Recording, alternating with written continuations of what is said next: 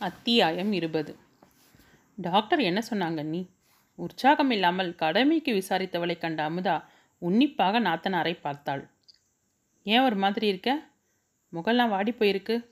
நெற்றியை தொட்டு பார்த்து அக்கறையுடன் கேட்டாள்.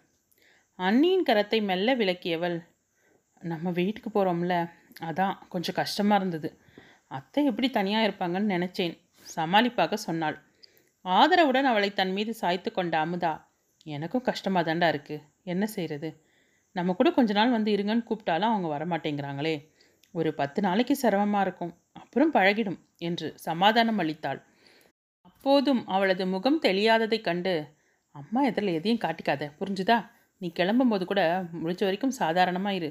நீ எப்படி இருக்கியோ அப்படி தான் அவங்களும் ரியாக்ட் பண்ணுவாங்க. என்றவள் மேலும் சில அறிவுரைகளை சொல்லிவிட்டே எழுந்து சென்றாள். மீண்டும் எதற்கோ அறைக்குள் வந்த அமுதா சுருண்டு படுத்திருந்தவளை பார்த்ததும் கவலையுடன் எதுவுமே கேட்காமல் திரும்பினாள். உறங்கிவிட்ட கன்யாவை கட்டிலில் படுக்க வைத்துவிட்டு முகுந்தனின் வரவை எதிர்பார்த்தபடி அமர்ந்திருந்தவளுக்கு மனதிற்குள் நெருடலாகவே இருந்தது. ஒரு முடிவுடன் எழுந்தவள் சூர்யாவின் அரைக்கதவை தட்டினாள். வாக்கா என்றவன் மாமா எங்கே இருக்காருன்னு ஃபோன் பண்ணாரா? இன்னும் அரை மணி நேரத்தில் வந்துடுவார்னு சொல்லிக்கொண்டே அவன் அருகில் அமர்ந்தாள். உன்கிட்ட கொஞ்சம் பேசணும். பேசலாமா? இது என்ன கேள்வி? சொல்லு. சிரித்துக்கொண்டே கையில் இருந்த கிட்டாரை கட்டில் மீது வைத்தான். இப்போல்லாம் அடிக்கடி கிட்டார் வாசிக்கிற போல? ஏன்? உனக்கு ஏதாவது டிஸ்டர்பன்ஸாக இருக்கா? இலகுவாகவே கேட்டான். சந்தோஷமாக இருக்குது உன்னை பழைய சூர்யாவாக பார்க்க ஆதுரத்துடன் சொன்னாள். வாய் விட்டு சிரித்தவன் பேச வந்ததை விட்டுட்டு எதை எதையோ இருக்க என்றான். எதையோ இல்லை என் தம்பியை பற்றி பேசிகிட்டு இருக்கேன் என்றவளது பேச்சில் இருந்த உரிமையும் அன்பும் அவனுக்கு சந்தோஷமாக இருந்தது. உனக்கு நான் சொல்லணும்னு இல்லை அம்மாவை பத்திரமா பார்த்துக்கோ கொஞ்ச நாளைக்கு உன்னோட ரூமை இப்போ நிஷாவோட ஸ்டடி ரூமாக இருக்கிற இடத்துக்கு மாற்றிக்க முடிஞ்ச வரைக்கும் அவங்க கூட டைம் ஸ்பெண்ட் பண்ணு. நான் பதினஞ்சு நாளைக்கு ஒரு முறை வந்து பார்த்துட்டு போகிறேன் ம் சரிக்கா. அப்புறம் சீக்கிரமாக கல்யாணம் செஞ்சுக்கோ சூர்யா. இன்றைக்கி ஹாஸ்பிட்டலில் அம்மாவுக்கு தெரிஞ்சவங்க ஒருத்தங்க உனக்கு ஒரு வரனை பற்றி சொன்னாங்க. நாங்கள் பேசிட்டு சொல்கிறோம்னு சொல்லிட்டு வந்துட்டோம். சூர்யாவின் முகம் கஞ்சியது மீசையை நீவி விட்டு கொண்டவன் பின்னங்கழுத்தை தடவிக்கொண்டான் ஒரு நீண்ட பெருமூச்சை வெளியேற்றவன் எனக்கு ஒரு மூணு மாதம் டைம் கொடுக்கா. அதுக்குள்ளே பிரச்சனையை சரி பண்ணிடுறேன். முடியலன்னா அதுக்கப்புறம் பார்த்துக்கலாம் இந்த முறை என் கல்யாண விஷயத்தில் நான் அவசரப்பட்டு எந்த முடிவையும் எடுக்கக்கூடாதுன்னு உறுதியாக இருக்கேன் என்றான். பிரச்சனைனா? ப்ளீஸ்க்கா சந்தர்ப்பம் வரும்போது நானே சொல்கிறேன் இப்போதைக்கு என்னால் இதை மட்டும் தான் சொல்ல முடியும் என்றவனை கூர்ந்து பார்த்தாள். அதற்குள் வெளியே யாரோ கேட்டை திறக்கும் சப்தம் கேட்டது. உன் மாமா வந்தாச்சு போல சொல்லிக்கொண்டே கிளம்பினாள். நானும் வரேன் மாமாட்ட ரெண்டு வார்த்தை பேசிட்டு வந்துடுறேன் என்று தமக்கையுடன் கீழே வந்தான். அதற்குள் அப்பாவையும் தாத்தாவையும் பார்த்த குஷியில் கன்யா வீட்டையே இரண்டாக்கி கொண்டிருந்தாள். லீவில் டிராயிங் பண்ணியிருக்கேன் மாமா கிட்ட கிட்டார் கற்றுக்கிட்டேன் அத்தையும் நானும் சேர்ந்து இந்த பிளான்ட் வச்சோம் வாய் ஓயாமல் அவள் சொல்லிக்கொண்டிருந்ததை சிரித்த முகத்துடன் கேட்டுக்கொண்டிருந்தான் முகுந்தன். குட்டிமா நீ இல்லாமல் உங்கள் அப்பாவுக்கு வீடு வீடாவே இல்லை என்று சிரித்தார் சிவராமன். அப்படியாப்பா நானும் உங்களை ரொம்ப ரொம்ப மிஸ் பண்ணேன் என்றபடியே தந்தையின் கழுத்தை கட்டிக்கொண்டாள் சூர்யா மௌன சிரிப்புடன் அமர்ந்திருக்க இதுதான் நீ தூங்குற லட்சணமாக்கும் என்று அமுதா சிரிப்புடன் சொல்ல மற்றவர்கள் நெகிழ்ச்சியுடன் அந்த காட்சியை பார்த்து கொண்டிருந்தனர். சமையலறை வாசலில் வந்து சாய்ந்து நின்றிருந்த நிஷாவை பார்த்த சிவராமன் கண்ணம்மா இங்கே வாடா என்றார். தந்தையின் அருகில் முழங்காலிட்டு அமர்ந்தாள். செமஸ்டர் எப்படி எழுதியிருக்க? என்று கேட்டார் இப்போவாவது என்னை கேட்கணும்னு உங்களுக்கு தோணுச்சே. நான் தான் உங்கள் பொண்ணு நிஷா.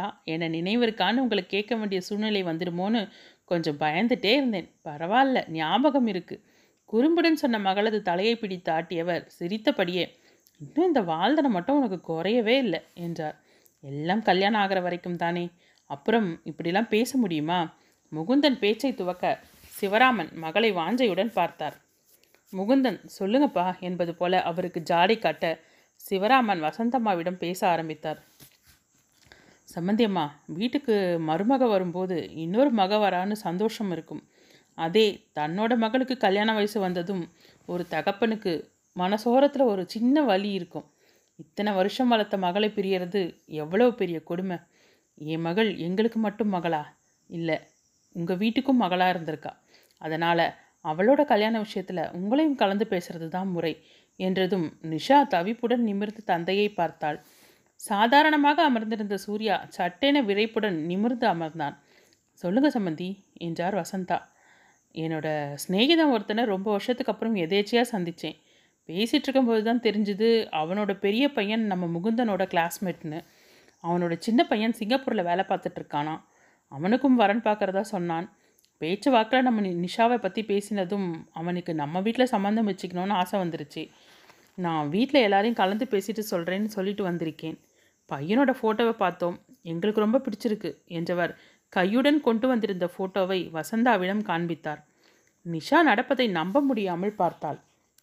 இப்படி ஒரு திருப்பத்தை அவள் சற்றும் எதிர்பார்க்கவில்லை என்பதை அவளது பார்வை வெளிப்படுத்தியது.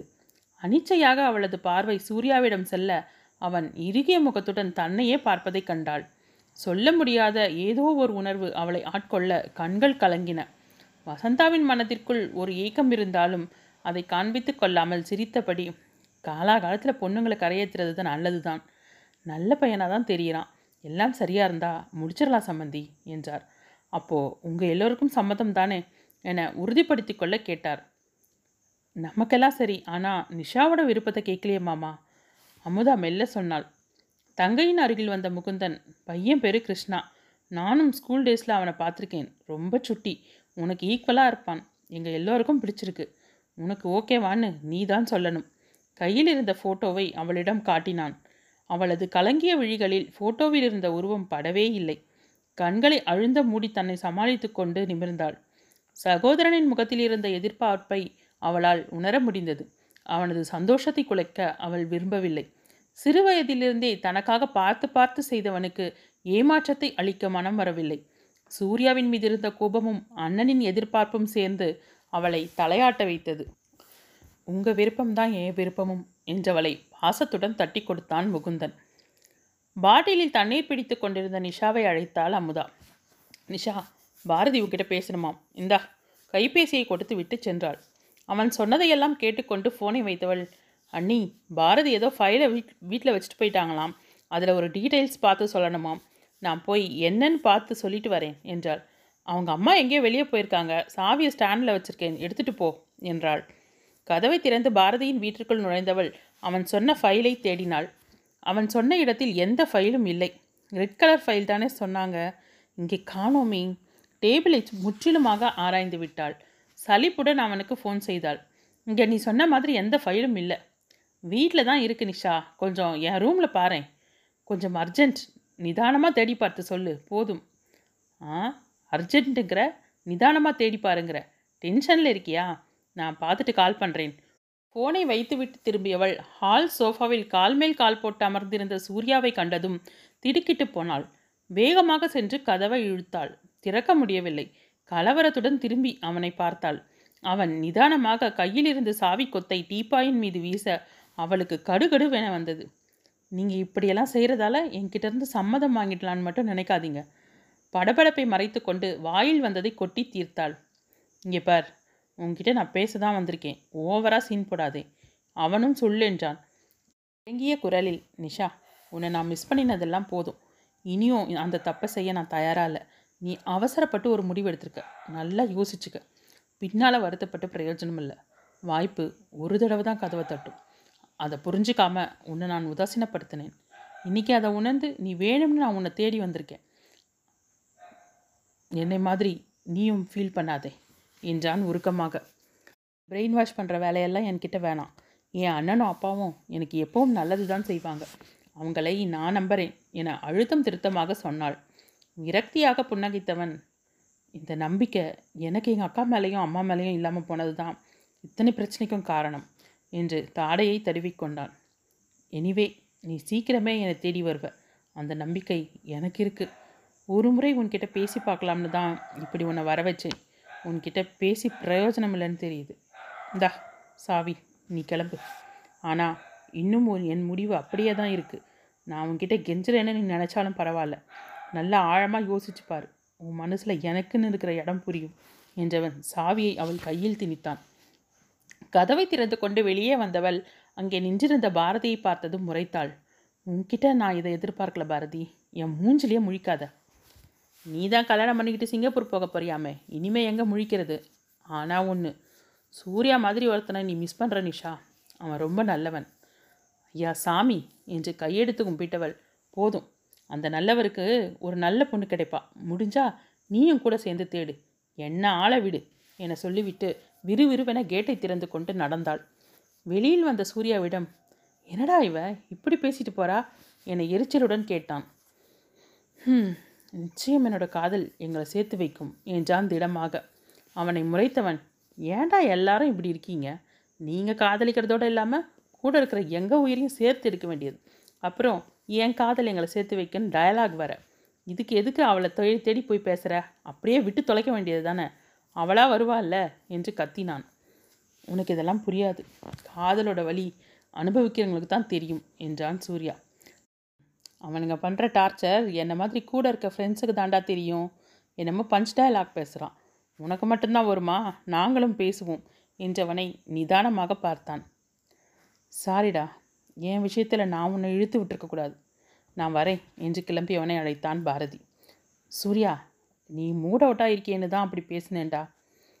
பரவாயில்ல பாரதி உன்னோட ஹெல்ப்க்கு தேங்க்ஸ் இனி இப்படி என்னைக்கும் உன்னை தொல்லைப்படுத்த மாட்டேன். வரேன் என்றவனை பரிதாபமாக பார்த்தான். அத்தியாயம் இருபத்தி ஒன்று. வசந்தம்மாவிற்கு கவலையாக இருந்த போதும் என்ன சொல்லி அவளை இங்கே தங்க வைத்து கொள்ள முடியும் என்ற கேள்வியை தன்னையே கேட்டுக்கொண்டார். ஆனால் தன் வருத்தத்தை மனத்திற்குள்ளேயே மறைத்துக்கொண்டு இயல்பாகவே காட்டிக்கொண்டார் மதிய உணவு வேளை வரை நிஷாவை தன்னுடனேயே அமர வைத்துக்கொண்டு பேசிக்கொண்டிருந்தார் அவருக்கு மாத்திரையை கொடுத்து உறங்கும் வரையில் அப்படி இப்படி என்று அவளும் அகலவில்லை.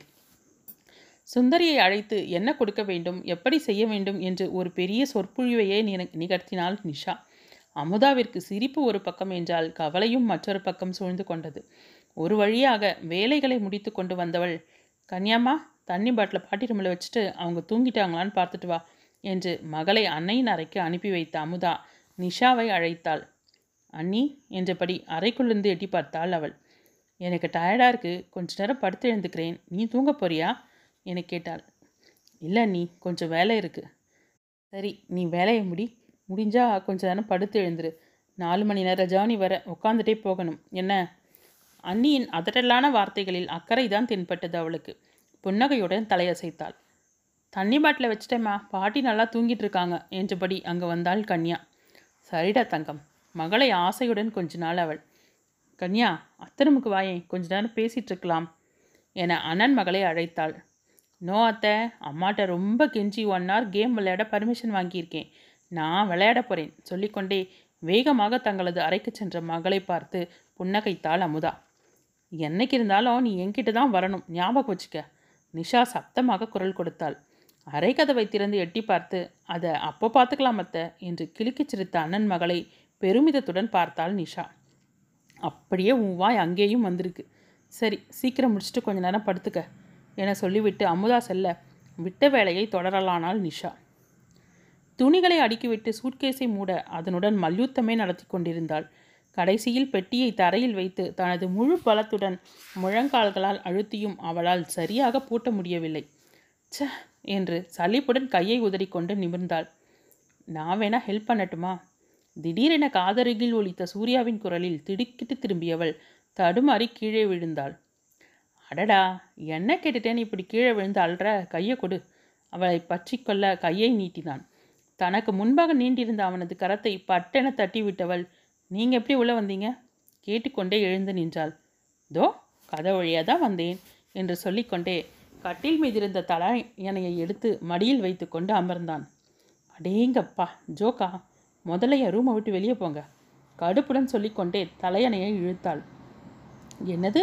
ஊருமா உனக்கே இதெல்லாம் ஓவரா தெரியல? என்று பதிலளித்தவன் தலையணையை விடாமல் இருக்க பற்றினான். தெரியாமல் சொல்லிட்டேன். இது உங்கள் வீடு தான் ஆனால் இப்போ இங்கேருந்து வெளியே போங்க என்று பற்களை நரவன் நகர்த்தாள் நிஷா. இப்போவும் தப்பு. இது நம்ம வீடு. இன்னும் உனக்கு இதை என்னவெல்லாம் சொல்லிக் சொல்லி கொடுக்கணுமோ? சலித்து கொண்டான் சூர்யா. என்ன? கொஞ்சம் விட்டால் ஓவராக போகிறீங்க இப்போ நீங்கள் வெளியே போகலைன்னா சத்தம் போட்டு அண்ணியை கூப்பிடுவேன் என குரலை உயர்த்தினாள். ரொம்ப வசதியாக போச்சு. கூப்பிடு. நானே சொல்கிறேன் இந்த நிஷா என்னை லவ் பண்ணுறேன்னு சுற்றி சுற்றி வந்தா எனக்காக கிட்டார் வாசிங்கன்னு சொன்னால் வாசித்தேன் என் கூட ஹோட்டலுக்கு வந்தா கடைசியில் அண்ணன் சொல்கிற மாப்பிள்ளையே தான் கல்யாணம் செஞ்சுக்குவேன் டயலாக் பேசுகிறா நான் அன்னைக்கு கல்யாணம் செஞ்சுக்க மாட்டேன்னு சொன்னதுக்கு சண்டைக்கு வந்தல்ல இன்னைக்கு எனக்கு நியாயத்தை சொல்லுன்னு எங்கள் அக்காவையே கேட்குறேன் நீ கூப்பிடு என்றான் அசட்டையாக. எல்லாமே போய் வார்த்தைகள் அழுத்தத்துடன் வந்தாலும் மெல்லிய குரலிலேயே சொன்னாள் எல்லாமே வா? நெற்றி சொருங்க கிண்டலாக கேட்டான். முறைத்தவள். சரி பாதி பொய் என்றாள். மீதி உண்மைதானே? என்று கண்கள் மின்ன கேட்டான். நான் அப்படி நடந்துக்கிட்டது காரணம் ஜஸ்ட் ஃப்ரெண்ட்ஷிப் என்றாள். ஜஸ்ட் ஃப்ரெண்ட்ஷிப்பா என்று கேட்டுக்கொண்டே அவளை நெருங்கினான். மிரட்சியுடன் பின்வாங்கியவள் "ஆ- ஆமாம் என தடுமாற்றத்துடன் பதிலளித்தாள். திகைப்புடன் தன்னை பார்த்தவளை கூர்ந்து நோக்கினான். சற்று நேரம் முன்பிருந்த தைரியமெல்லாம் போன இடம் தெரியாமல் ஓடி மறைந்திருக்க அவளது உடல் லேசாக நடுங்கியது. அப்படின்னு உன் வாய் தான் சொல்லுது. உன் கண்ணு சொல்லலையே. கண்ணு வர தனியாக சொல்லணுமா? வீம்புடன் கேட்டாள். நிச்சயமாக சொல்லும்.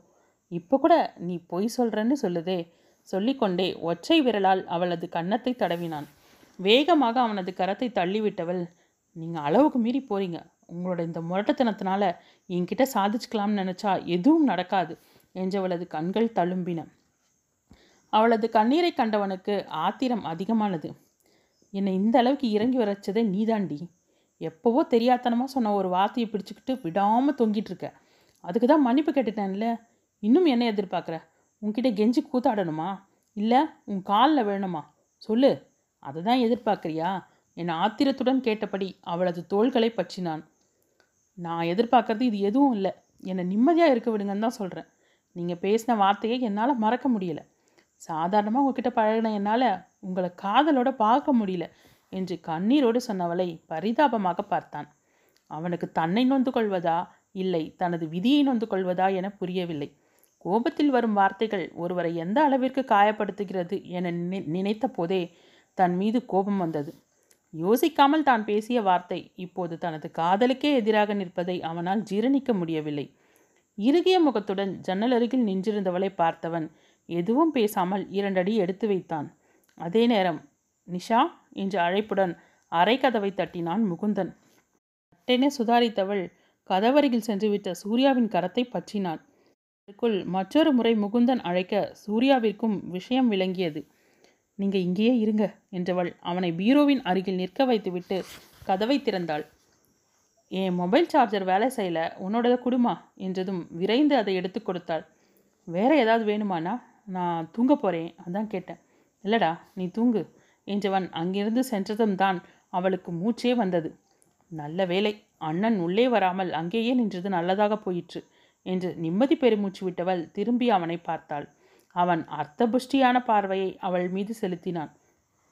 தலையை அசைத்து தனது அதிருப்தியை வெளிப்படுத்தியவளாக அத்தான் மரியாதைக்கும் காதலுக்கும் முடிச்சு போடாதீங்க நான் உங்கள் மேலே வச்சிருக்கிறது மரியாதை என்றாள். மெலிதாக முருவளித்தவன் அது கூடிய சீக்கிரம் உனக்கே புரியும். உன்னோட மனமாற்றத்தை எதிர்பார்த்து காத்துட்ருப்பேன். பத்திரமா போயிட்டு வா. இனி உன்கிட்ட பேச நிச்சயமாக முயற்சி பண்ண மாட்டேன். நான் என்ன நம்புகிறேன் என் காதலை நம்புகிறேன் என்றவனை இமைகள் விரிய பார்த்து கொண்டிருந்தாள். கிளம்புறதுக்கு முன்னால் என்றவன் அவள் புறமாக திரும்பினான். இன்னும் என்ன என்பதைப் போல அலுப்புடன் பார்த்தவளை சட்டென அணைத்தவன் அவளது நெற்றியில் முத்தமிட்டு விட்டு அதே வேகத்தில் அவளிடமிருந்து விலகினான். கண்ணிமைக்கும் நேரத்தில் இது நடந்து முடிய அவளுக்கு தலை சுற்றி போயிற்று. அதிர்ச்சியில் சுவற்றுடன் ஒட்டி நின்று கொண்டாள். இதுக்காக உன்கிட்ட சாரி கேட்க போகிறதில்ல ஏன்னா இதை நான் தெரிஞ்சே தான் செஞ்சேன். டேக் கேர் என்றவன் அறையிலிருந்து வெளியேறினான். அத்தியாயம் இருபத்தி இரண்டு அடடே சிவராமா! உன்னை இங்கே எதிர்பார்க்கவே இல்லையப்பா!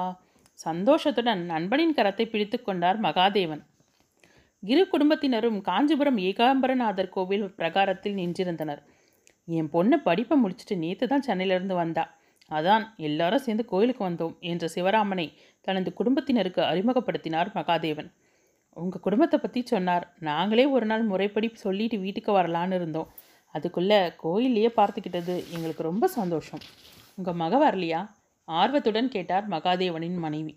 அதோ வராளே. என்று சற்று தொலைவில் வந்து கொண்டிருந்த நிஷாவை சுட்டிக்காட்டினார் சிவராமன். மகாதேவனின் மூத்த மகனான சுகுமாருடன் பேசிக்கொண்டிருந்த முகுந்தன் தன் தனது குடும்பத்தை அவர்களுக்கு அறிமுகப்படுத்தி வைத்தான். சுற்றுமுற்றும் பார்த்த சுகுமார் பிரகாரத்தின் ஒரு தூணில் இருந்த சிற்பத்தை ஆர்வத்துடன் பார்த்து கொண்டிருந்தவனை நோக்கி கிருஷ்ணா என்று அழைத்தான். அப்போதுதான் அங்கிருந்த அனைவரையும் பார்த்தவன் அவர்களை நோக்கி வந்தான். முகுந்தன் இது என் தம்பி கிருஷ்ணா என்று அறிமுகப்படுத்தினான். ஹாய் உங்களை எனக்கு ந ரொம்ப நினைவில்லைனாலும் அண்ணன் அப்பப்போ உங்கள் ஃப்ரெண்ட்ஷிப் பற்றி சொல்லுவாங்க என்றான் கிருஷ்ணா. அவனது துருத்துரு பேச்சும் சட்டென அனைவரிடமும் பழகிவிடும் குணமும் முகுந்தனுக்கு மிகவும் பிடித்துவிட மகிழ்ச்சியுடன் அமுதாவை பார்த்தான். ஒப்புக்கு புன்னகைத்தவளுக்கு உள்ளுக்குள் கவலையாக இருந்தது. அவள் திரும்பி அங்கே வந்து கொண்டிருந்த நிஷாவை பார்த்தாள். தனது குடும்பத்தினருடன் பேசிக்கொண்டிருந்த புதியவர்களை பார்த்து மெலிதாக புன்னகைத்துவிட்டு அமுதாவின் அருகில் வந்து நின்றாள் அவள். மகாதேவனை தனது நண்பர் என்று சிவராமன் அறிமுகப்படுத்த வணக்கம் அங்கிள் என்று இரு கைகளையும் கூப்பி வணங்கினாள். அதற்குள் கிருஷ்ணாவின் காதில் உனக்கு பார்த்திருக்கும் பெண் இவள்தான் என்று அவனது அண்ணி சொல்ல அவன் ஆர்வத்துடன் அவளை பார்த்தான். எல்லோரும் சேர்ந்து வாழ்க்கையில் உருப்படியாக இப்போ தான் ஒரு வேலை செஞ்சுருக்கீங்க என்று தனது அண்ணியிடம் முணுமுணுத்தவன் ஹாய் ஐ எம் கிருஷ்ணா என்று அவளிடம் கையை நீட்டினான். எதிர்பாராத அவனது சைகையில் திகைத்து போனாலும் அவனது பளிச்சென்ற பேச்சு அவளுக்கு பிடித்துவிட ஹாய் என்று இயல்பாக அவனது கரத்தை பிடித்து குலுக்கினாள். அனைவரும் நம்மட்டு சிரிப்பு சிரித்து கொள்ள அமுதாவிற்கு அவஸ்தையாக இருந்தது. அவளால் எதுவுமே பேச முடியவில்லை.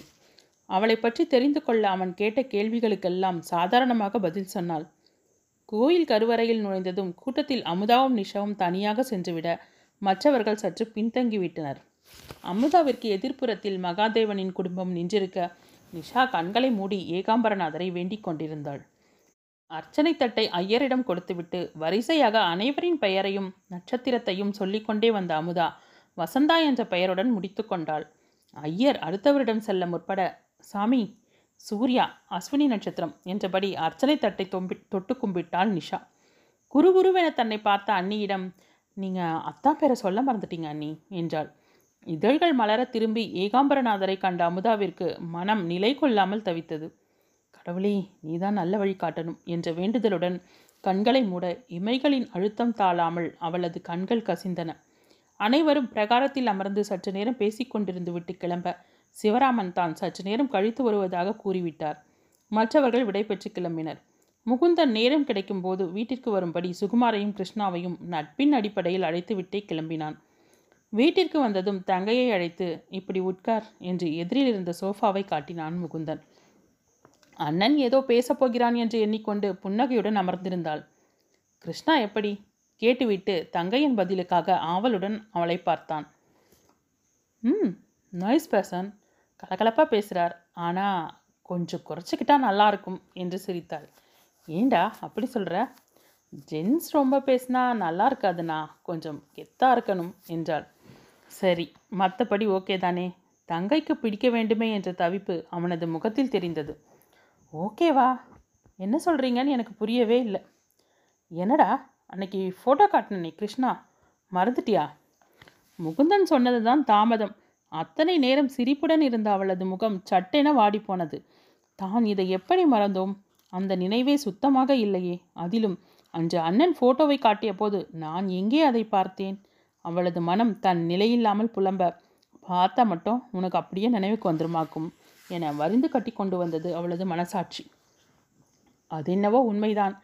நிச்சயம் அவனது முகம் என் மனதில் பதிந்திருக்காது என்றவளை ஏன் என்று கேள்வி கேட்டது மனசாட்சி. அதானே ஏன்? அந்த ஏன் என்ற கேள்விக்கான பதில் சூர்யா என்று அப்போதுதான் அவளுக்கு புலப்பட அமர்ந்திருந்த நிலையிலிருந்து சட்டென எழுந்து நின்றாள். அறையை உலுக்கிக் கொண்டு வேகமாக தனது அறையை நோக்கி ஓடியவளை புரியாமல் பார்த்தான். என்ன அமுதா இது? இவளை கேட்டுட்டு தானே அன்னைக்கு முடிவு பண்ணோம். இன்னைக்கு எல்லாத்தையும் புதுசாக கேட்குற மாதிரி கேட்டுட்டு எதுவுமே சொல்லாமல் போறா? அதிருப்தியுடன் புலம்பினான். என்ன கேட்டா? எனக்கு என்னங்க தெரியும்? நானும் உங்களை மாதிரி தானே புரியாமல் பார்த்துட்ருக்கேன் என்றாள். அவளது பதிலுக்கும் முகத்தில் தெரிந்த பாவத்திற்கும் எந்தவித சம்பந்தமும் இல்லாமல் இருக்க முகுந்தன் எரிச்சலுடன் அவளை பார்த்தான். இந்த பொண்ணுங்களை புரிஞ்சிக்கவே முடியாதுங்கிறது உண்மைதான் போல. இத்தனை வருஷம் குடும்பம் நடத்துகிறேன் சமயத்தில் நீ உன் மனசில் என்ன நினைக்கிறங்கிறதையே என்னால் புரிஞ்சிக்க முடியறதில்ல. ரெண்டு நாள் போகட்டும். என்ன சொல்கிறான்னு பார்க்கலாம். அது வரைக்கும் நீயும் அவன்கிட்ட இதை பற்றி பேசாதே என்றான். சரிங்க என்று பவ்யமாக சொன்னவளை சந்தேகமாக ஒரு பார்வை பார்த்துவிட்டு சென்றான். சூப்பர் மார்க்கெட்டில் கையில் இருந்த லிஸ்ட்டை மீண்டும் சரிபார்த்து கொண்டிருந்தவள் வாட் அ சர்ப்ரைஸ்! என்ற குரலை கேட்டதும் சட்டென நிமிர்ந்து பார்த்தாள். சிரிப்புடன் அங்கே நின்றிருந்த கிருஷ்ணாவை கண்டதும் திணறிப்போனாள் நிஷா. ஹவையோ நிஷா? என்று ஒரு சிரிப்புக்கு கூட சிரிக்க மாட்டீங்களா? பரிதாபமாக கேட்டான். சுதாரித்து கொண்டு அவனை பார்த்து மெல்ல முருவளித்தவள் சாரி உங்களை எதிர்பார்க்கல என்றாள். நீங்கள் என்னை எதிர்பார்ப்பீங்கன்னு நானும் எதிர்பார்க்கல என்றவனை கூர்ந்து பார்த்தாள். புரியது போல பேச மாட்டீங்களா? தமிழில் தானே பேசுகிறேன் என்று தோலை குலுக்கினான். முடியலை என்பது போல தலையை அசைத்தவள் நான் கிளம்பணும் நேரமாகுது என்றாள். நானும் தான் இஃப் யூ டோன்ட் மைண்ட் என் கூட ஒரு கப் காஃபி சாப்பிடலாமே என்றான். சாரி எனக்கு யாரோடையும் இப்படியெல்லாம் வெளியே போகிற பழக்கம் இல்லை என்றாள் சட்டென. முகத்தில் எடுத்தது போல அவள் பேசியதை கேட்டதும் அவனது முகம் சுருங்கியது. இவனிடத்தில் கோபத்தை காட்டி என்ன பிரயோஜனம்? என் புத்தி அப்பப்போ ஏன் இப்படி மழுங்கி போகுது? என்று தன்னையே கோபித்து கொண்டவள் சாரி ஏதோ டென்ஷனில் அப்படி பேசிட்டேன் என்றாள். இல்லைங்க என் மேலேயும் தப்பு இருக்குது தெரிஞ்சவங்களாச்சேங்கிற எண்ணத்தில் தான் கூப்பிட்டேன். இட்ஸ் ஓகே நான் கிளம்புறேன் என்றவன் அவளது பதிலை எதிர்பார்க்காமல் அங்கிருந்து சென்றான். தனது முட்டாள்தனம் அளவில்லாமல் சென்று கொண்டிருக்கிறது. இது எங்கே போய் முடியப் போகிறதோ தெரியவில்லை. எல்லாவற்றிற்கும் காரணம் அவன்தான். இப்படி என் மனதில் சலனத்தை உண்டாக்கியதோடு இல்லாமல் என்னையும் என் நினைவுகளையும் ஆட்டி படைத்து கொண்டிருக்கிறான். இதற்கு முடிவுதான் என்ன? இதற்கு என்ன செய்ய வேண்டும் என்பது அவளுக்கே தெரிந்த பதில்தான். ஆனால் அதை ஒப்புக்கொண்டு அதற்கான தீர்வை ஏற்றுக்கொள்ளக்கூடிய தைரியமற்றவளாக இருந்தாள் அவள். வீட்டிற்கு வந்தவளுக்கு மனம் ஒரு நிலையில் இல்லை. தேவையில்லாமல் கிருஷ்ணாவின் மண்டையை உருட்டியாகிவிட்டது. இதற்கான பின்விளைவு எப்படி இருக்கும் என்று அவளுக்கு அனுமானம் இல்லாவிட்டாலும் அச்சம் இருந்தது. அண்ணாவுக்கு தெரிஞ்சா அவ்வளவுதான் சாமி ஆடிடுவான். அந்த நினைவே மிரட்சியை தோற்றுவிக்க அறைக்குள்ளேயே அடைந்து கிடந்தாள். சோம்பி கிடக்கும் மனம் சாத்தானின் உலைக்களம் என்பதைப் போல அவளது எண்ணங்கள் எங்கெங்கோ சென்று வந்தன. அத்தை எப்படி இருப்பார்கள் என்பதில் ஆரம்பித்து சூர்யாவில் வந்து முடிந்தது. அவனை பற்றி நினைக்கும் போதே மனத்தில் சந்தோஷ பூத்தாலும் அவனது வார்த்தைகள் நெறிஞ்சி முள்ளாய் உறுத்தின. அன்றைக்கு அவன் பேசிய வார்த்தைகள் மட்டும் தனக்கு தெரியாமல் இருந்திருந்தால் எவ்வளவு நன்றாக இருந்திருக்கும்?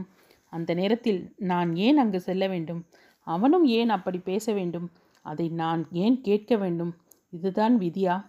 இத்தனை ஏன்களும் இல்லாமல் இருந்திருந்தால் அவன் இன்று என்னவாக ஆகியிருப்பான்? நான் ஏன் இதை இவ்வளவு பெரிய விஷயமாக எடுத்துக்கொண்டு அவனது காதலை நிராகரிக்க வேண்டும்? அந்த ஒற்ற வார்த்தையை தாங்கும் சக்தி எனக்கு இல்லாமல் போய்விட்டதே. அழுகையாக வந்தது. அத்தியாயம் இருபத்தி மூன்று தனக்கு மட்டும் ஏன் இப்படியெல்லாம் நடக்கிறது? இந்த பத்து நாட்களில் இந்த கேள்வி எத்தனை முறை தனக்கு தோன்றியது என்று கேட்டால் அதற்கும் அவளால் பதில் கூற முடியாது. நான் ஏன் இப்படி ஆகிவிட்டோம்? எப்போதும் ஏதோ ஒரு கூண்டிற்குள் அடைப்பட்டிருக்கும் உணர்வு தன்னை ஆட்கொள்கிறதே. அவளால் சாதாரணமாக பேசக்கூட முடியவில்லை. உறக்கம் பிடிக்கவில்லை. பாதி இரவில் விளக்கை போட்டுக்கொண்டு கொட்டு கொட்டென்று விழித்து கொண்டு அமர்ந்திருப்பது கொடுமையாக இருந்தது. போதாக்குறைக்கு அன்று மனத்தாங்களுடன் சென்ற கிருஷ்ணா அத்துடன் விடவில்லை. மறுநாளே அவளுக்கு ஃபோன் செய்தான்.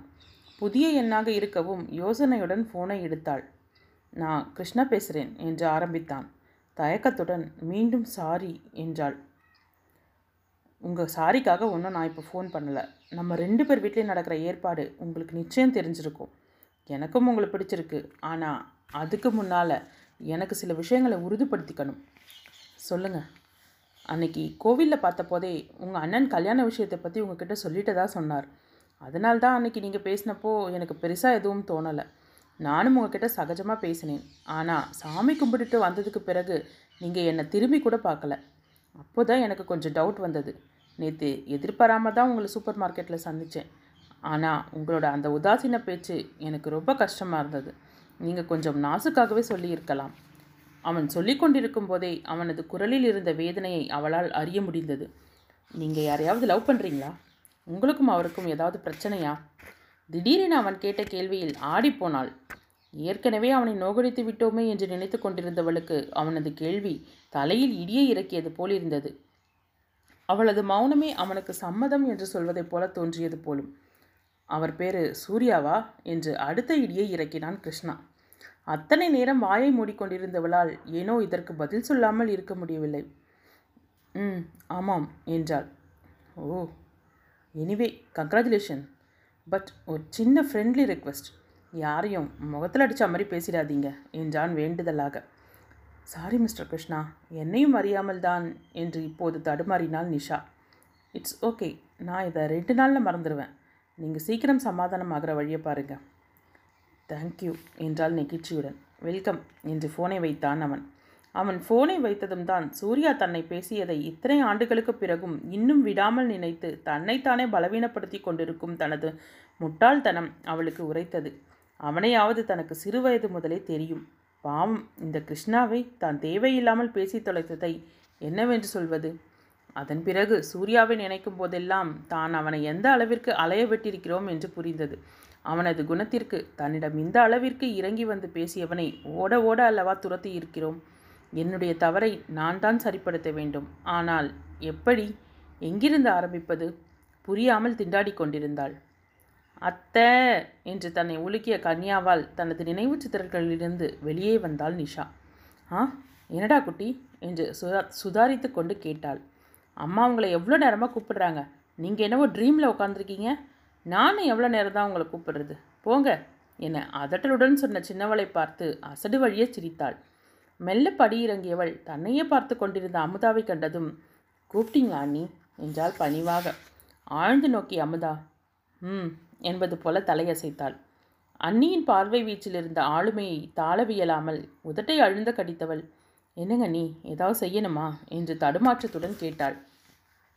உன் அண்ணன் ஃபோன் பேசிகிட்டு இருக்கார் வந்தார்னா ரெண்டு தோசை ஊற்றி கொடுத்துரு. நான் குளிச்சுட்டு வந்துடுறேன் என்றாள் அமுதா. ம் சரிங்க நீ மெல்ல தலையசைத்தாள். ஒரு நொடி கூட ஓரிடம் நிற்காமல் இங்கும் அங்குமாக ஓடுபவள் அவள். ஆனால் இந்த பத்து நாட்களாக ஓரிடத்திலிருந்து அசைவதே பெரும் சுமை என்பது போல ஏதோ சிந்தனையுடன் எதிலும் ஈடுபாடு இல்லாமல் இருப்பவளை காணவே சங்கடமாக இருந்தது அமுதாவிற்கு.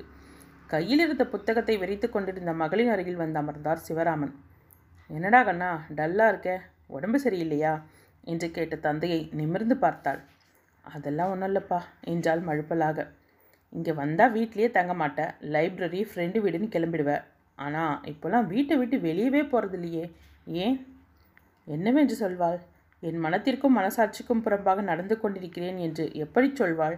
எல்லாவற்றிற்கும் மேலாக சூர்யா தனக்குள் விதைத்திருக்கும் காதல் என்னும் வித்தை மூடி மறைக்க முடியாமல் தவிக்கிறேன் என்று எப்படி சொல்வாள்? நடந்தவற்றை யாரிடமாவது சொல்லி ஓவென்று அழ வேண்டும் போலத்தான் இருக்கிறது. ஆனால் அதுவும் முடியவில்லையே. மகளின் சோர்ந்த முகத்தை பார்த்த சிவராமன் நிஷாமா என்று அழைத்தார். தந்தை ஏதும் கேட்கும் முன்பாக விரைந்து எழுந்தவள் அப்பா அண்ணா வந்தால் டிஃபன் வைக்க சொன்னாங்க. நான் வச்சுட்டு வரேன்ப்பா என்று சொல்லிவிட்டு செல்பவளை கேள்வியுடன் பார்த்தார். விரித்து வைத்திருந்த பேப்பரில் கண்களை பதித்தபடி சாப்பிட்டு கொண்டிருந்த முகுந்தனின் தட்டில் இருந்த பொங்கல் காலியாவதற்குள் சுட சுட ஜோ தோசையுடன் வந்தாள் நிஷா. கர்மாகரம் தோசா ரெடி என எப்போதும் வரும் அவளது வழக்கமான வசனம் வராததால் நிமிர்ந்து தங்கையின் முகத்தை பார்த்தான். துரு துருவென கண்கள் அலைப்பாய ஓயாமல் பேசுபவளது முகம் சற்றும் தெளிவில்லாமல் இருப்பதை கண்டான். நீ சாப்பிட்டியாடா? என பாசத்துடன் கேட்டான்.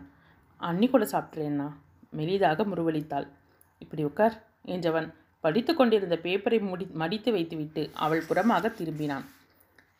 என்கிட்ட ஏதாவது சொல்லணுமா? என்று தங்கையின் கண்களை பார்த்தபடி கேட்டான்.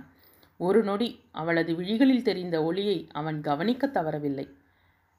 நான் ஒன்று சொன்னால் கோவப்படக்கூடாது என்று பீடிகை போட்டாள் அவள். அது நீ சொல்ல போகிற விஷயத்தில் இருக்கு. நானும் சளைத்தவன் அல்ல என்பது போல சிரித்துக்கொண்டே சொன்னான் முகுந்தன். அவனது பதில் அவளுக்கு ஓவப்பாக இல்லை. தயங்கிக் கொண்டே இப்போ எனக்கு கல்யாணம் வேணாண்ணா. ஒரு வழியாக மனத்தில் இருந்ததை அவனிடம் சொல்லி முடித்து விட்டாள். ஹாலில் அமர்ந்திருந்த தந்தையையும் அங்கு வந்த அமுதாவையும் பார்த்தவன் எழுந்து வாஷ்பேசினை நோக்கி சென்றான்.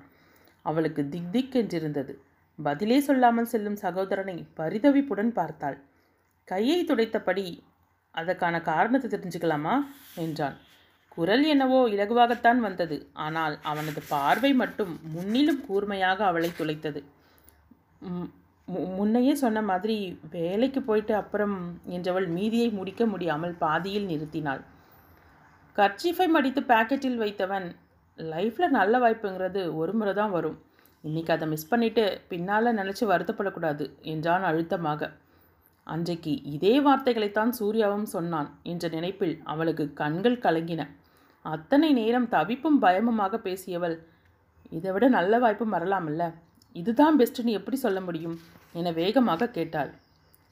நிஷா என்று ஏதோ பேச ஆரம்பித்த அமுதாவை கை நீட்டி தடுத்தான் முகுந்தன்.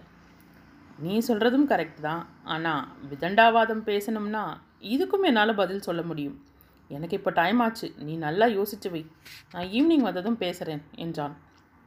யோசிக்க ஒன்றும் இல்லைண்ணா நான் ரொம்ப தெளிவாக இருக்கேன். இந்த கல்யாண பேச்சை இதோடு நிறுத்திடுங்க என்று வேகமாக சொன்னவள் யாரையும் நிமிர்ந்து பார்க்காமல் அறைக்கு ஓடினாள். நெற்றியை தடவியபடி தந்தையிடம் திருப்பியவன் அப்பா கொஞ்ச நாளைக்கு உங்கள் டூர் ப்ரோக்ராம் எல்லாம் கேன்சல் பண்ணிடுங்க. சீக்கிரமே நல்ல கல்யாண மண்டபமாக பார்க்க ஆரம்பிக்கணும் என்றவன் அமுதா உன்னோட கெஸ்ட் சரியாக இருந்தால் சந்தோஷம். போய் விசாரி என்று சொல்லிவிட்டு அலுவலகத்திற்கு கிளம்ப புன்னகையுடன் தலையசைத்தாள் அமுதா. அத்தியாயம் இருபத்தி நான்கு. நிஷா கதவை தர. அமுதா அதட்டலுடன் கதவை தட்ட கண்களை துடைத்து கொண்டே கதவை திறந்தாள். பேசுகிறதையெல்லாம் பேசிட்டுருது. அப்புறம் என்ன அழுகை? கடுகெடுத்தாள் அவள். நான் ஒன்றும் அழலை. தழுதழுத்தாள் இவள். இதுக்கும் மேலே ப்ரூஃப் வேணுமாக்கும்? இந்தா டிஃபனை சாப்பிடு. அப்புறமா உக்காந்து இன்னும் தெம்பாக அழலாம். சாயங்காலம் அண்ணன் வந்தால் எதிர்த்து பேச கொஞ்சம் தெம்பும் இருக்கும். ஏன் நீ இப்படியெல்லாம் பேசுகிறீங்க என் மனசில் இருக்கிறத நான் சொல்லக்கூடாதா? இரு கைகளையும் கட்டிக்கொண்டு சொல்லேன் அதுக்கு தானே காத்துட்ருக்கேன் என்று தீவிரமான பாவத்துடன் சொன்னாள் அமுதா. அதான் சொல்லிட்டேனே எனக்கு இப்போ கல்யாணம் வேணாம். சரி கல்யாணம் வேணாம். நான் வேலைக்கு போக போகிறேன் சரி அதுக்கப்புறம்? அப்புறம்னா? நெற்றி சுருங்க கேட்டாள். அப்புறம்னா கல்யாணம் செஞ்சுக்கிறது எப்போன்னு தான் கேட்குறேன். வேண்டுமென்று ராகம் போட்டு இழுத்தாள் அமுதா. கல்யாணம் கல்யாணம்னு ஏன் எல்லாரும் என் உயிரை எடுக்கிறீங்க? எனக்கு கல்யாணமே வேணாம். நான் இப்படியே இருந்துக்கிறேன். என ஆத்திரத்துடன் கத்தியவள் ஜன்னல் அருகில் சென்று நின்றாள். அவளது தோலை பற்றி தன் பக்கமாக திருப்பினாள் அமுதா. ப்ளீஸ் அண்ணி இனி இந்த பேச்சையே எடுக்காதீங்க. கெஞ்சலான பார்வையுடன் அண்ணியின் தோளில் சாய்ந்து கொண்டாள் இளையவள். அப்போது உன் மனசில் என்னதான் இருக்குங்கிறத என்கிட்ட சொல்லு என்ற அண்ணியை நிமிர்ந்து பார்த்தாள்.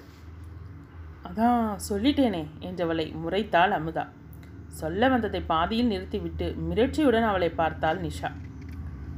நான் முட்டாள் இல்லை நிஷா. நான் பார்த்து வளர்ந்தவனி உன்னோட பார்வையை வச்சே நீ என்ன செஞ்சேன்னு சரியாக கண்டுபிடிச்சிருவேன். அமுதாவை மிரட்சியுடன் பார்த்தாள்.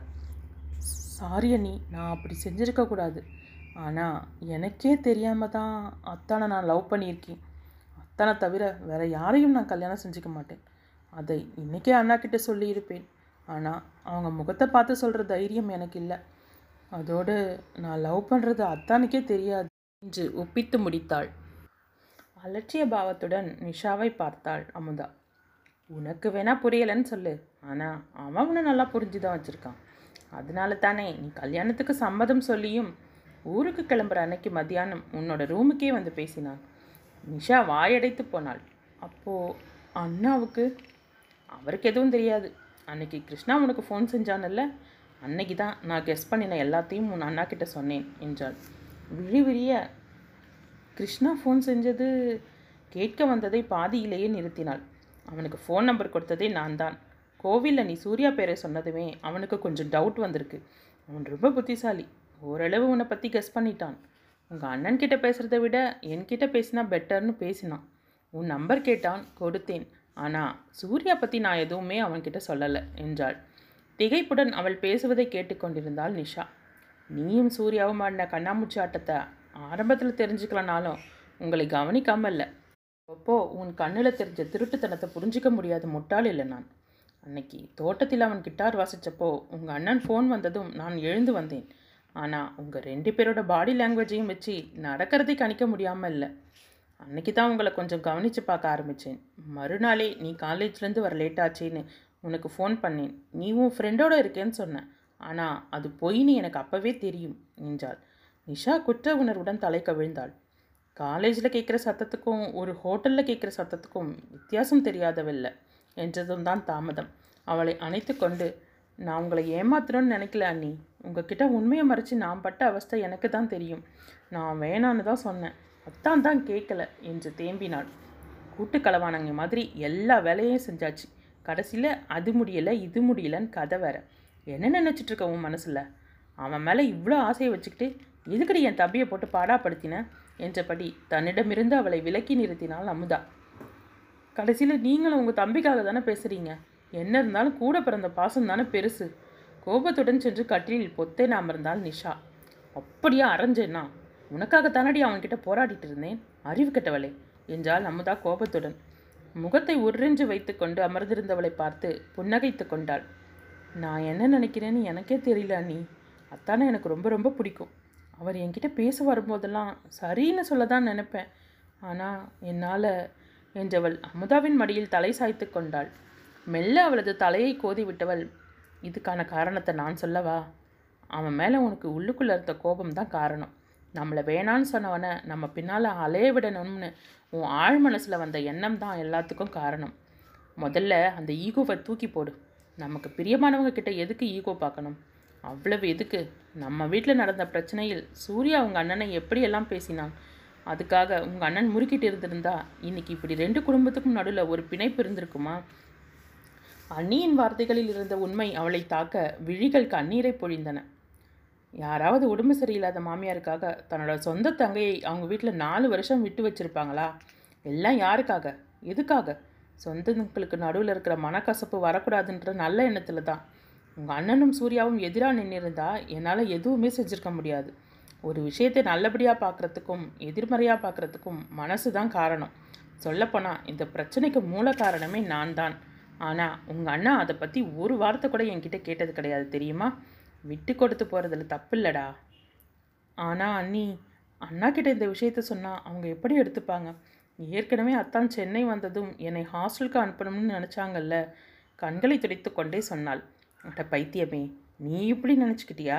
உங்கள் அண்ணன் உன்னை ஹாஸ்டலுக்கு அனுப்ப நினச்சதுக்கு காரணமே நீ தான் உன் வாயை வச்சுட்டு சும்மா இல்லாமல் நீ ஏதாவது பிரச்சனை பண்ண போகிறேன்னு பயந்து தான் அப்படி ஒரு முடிவை எடுத்தாரே தவிர சூர்யாவை பிடிக்காமல் இல்லை. சொல்லப்போனா நீ எடுத்திருக்க முடிவை நினச்சி அவர்தான் ரொம்ப சந்தோஷமாக இருக்கார். கவலைப்படாத உன் கல்யாணத்தில் எந்த பிரச்சனையும் இல்லை. நீயா புதுசாக ஏதாவது கிளப்பாமல் இருந்தால் சரி என்று சொல்லிவிட்டு சிரித்தாள் அமுதா. அண்ணனின் சம்மதம் தெரிந்ததும் சந்தோஷத்தில் மிதந்தவள் அண்ணியின் கேள்வியில் முகம் சிவந்தாள்.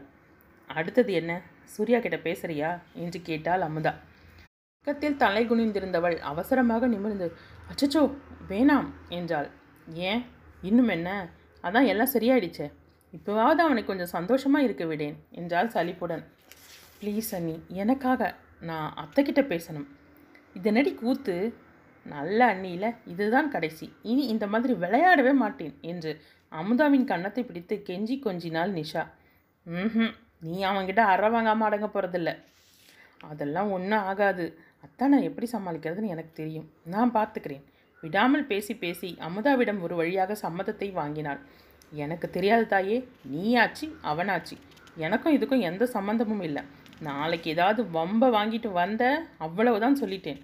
அது போதும் மணி தேங்க்யூ என்றவள் அவளது கன்னத்தில் முத்தமிட்டாள். அத்தியாயம் இருபத்தைந்து. வாங்க மாமா வாக்கா எப்போ வந்தீங்க? கேள்வி அவர்களிடத்தில் கேட்டாலும் கண்கள் வீட்டை அலசி ஆராய்ந்தன. நீ தேடுற ஆள் வரல. அக்காவின் குரல் கேட்டு நிகழ்வுக்கு வந்தவன் ஆ என்னது? என்றான். சிரிப்பை அடக்கி கொண்டு கன்யா வரல. அவளோட அத்தைக்கு துணையா வீட்டில் இருக்கா? என்றாள் அமுதா.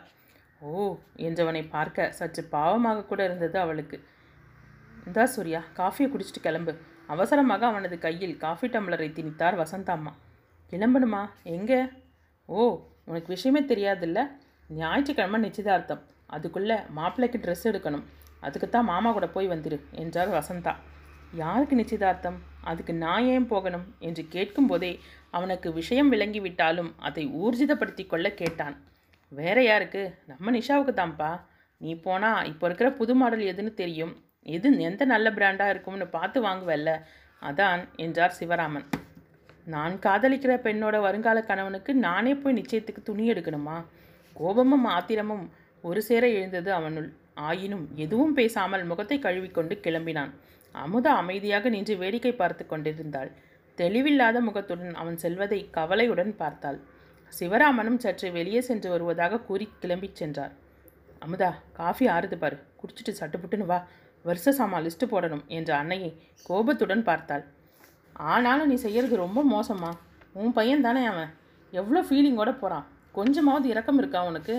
அவள் தான் புரியாமல் விளையாடுறான்னா நீங்கள் எல்லாரும் அவளுக்கு எடுத்து சொல்லாமல் அவளோட சேர்ந்து ஆடுறீங்க. என்றால் கடுமையாக. தம்பி மேலே அப்படியே பாசம் புத்துக்குச்சாக்கும் உனக்கு? என் மருமக எது செஞ்சாலும் சரியாக தான் இருக்கும். நீ தலையிடாதே என்றார் வசந்தாம்மா எப்படியோ போங்க. நாளைக்கு உண்மை தெரிஞ்சதுக்கப்புறம் என்ன முறிக்க போகிறானோ நான் இந்த விளையாட்டுக்கே வரலை என்றவள் பேப்பரையும் பேனாவையும் எடுத்துக்கொண்டு அவரது அருகில் அமர்ந்தாள். மருதாணியால் சிவந்திருந்த கரங்களை உயர்த்தி இப்படியும் அப்படியுமாக திருப்பி பார்த்து கொண்டிருந்தாள் நிஷா. போதும் போதும். மணி நாளாகுது போய் முகத்தை கழுவிட்டு தயாராகிற வழியை பாரு. இப்போதான் அழகு பார்த்துட்டு நிற்கிறா அமுதாவின் அதட்டலில் நினைவுலகுக்கு வந்தவள் நல்லா செவந்திருக்குல்ல நீ? மருதான் இந்த அளவுக்கு செவக்குதோ? அந்த அளவுக்கு அவங்களோட ஹஸ்பண்டோ லவ்வரோ அவங்க மேலே லவ்வாக இருப்பாங்களாம். என் ஃப்ரெண்ட்ஸ்லாம் சொல்லுவாங்க. அப்பாவியாக முகத்தை வைத்துக்கொண்டு சொன்னவளை ஒரு மாதிரியாக பார்த்தாள் அமுதா. நிஜமாத்தான் நீ சொல்கிறேன் மீண்டும் ஐயோ பாவமாக சொன்னவளை ஆயாசத்துடன் பார்த்தாள்.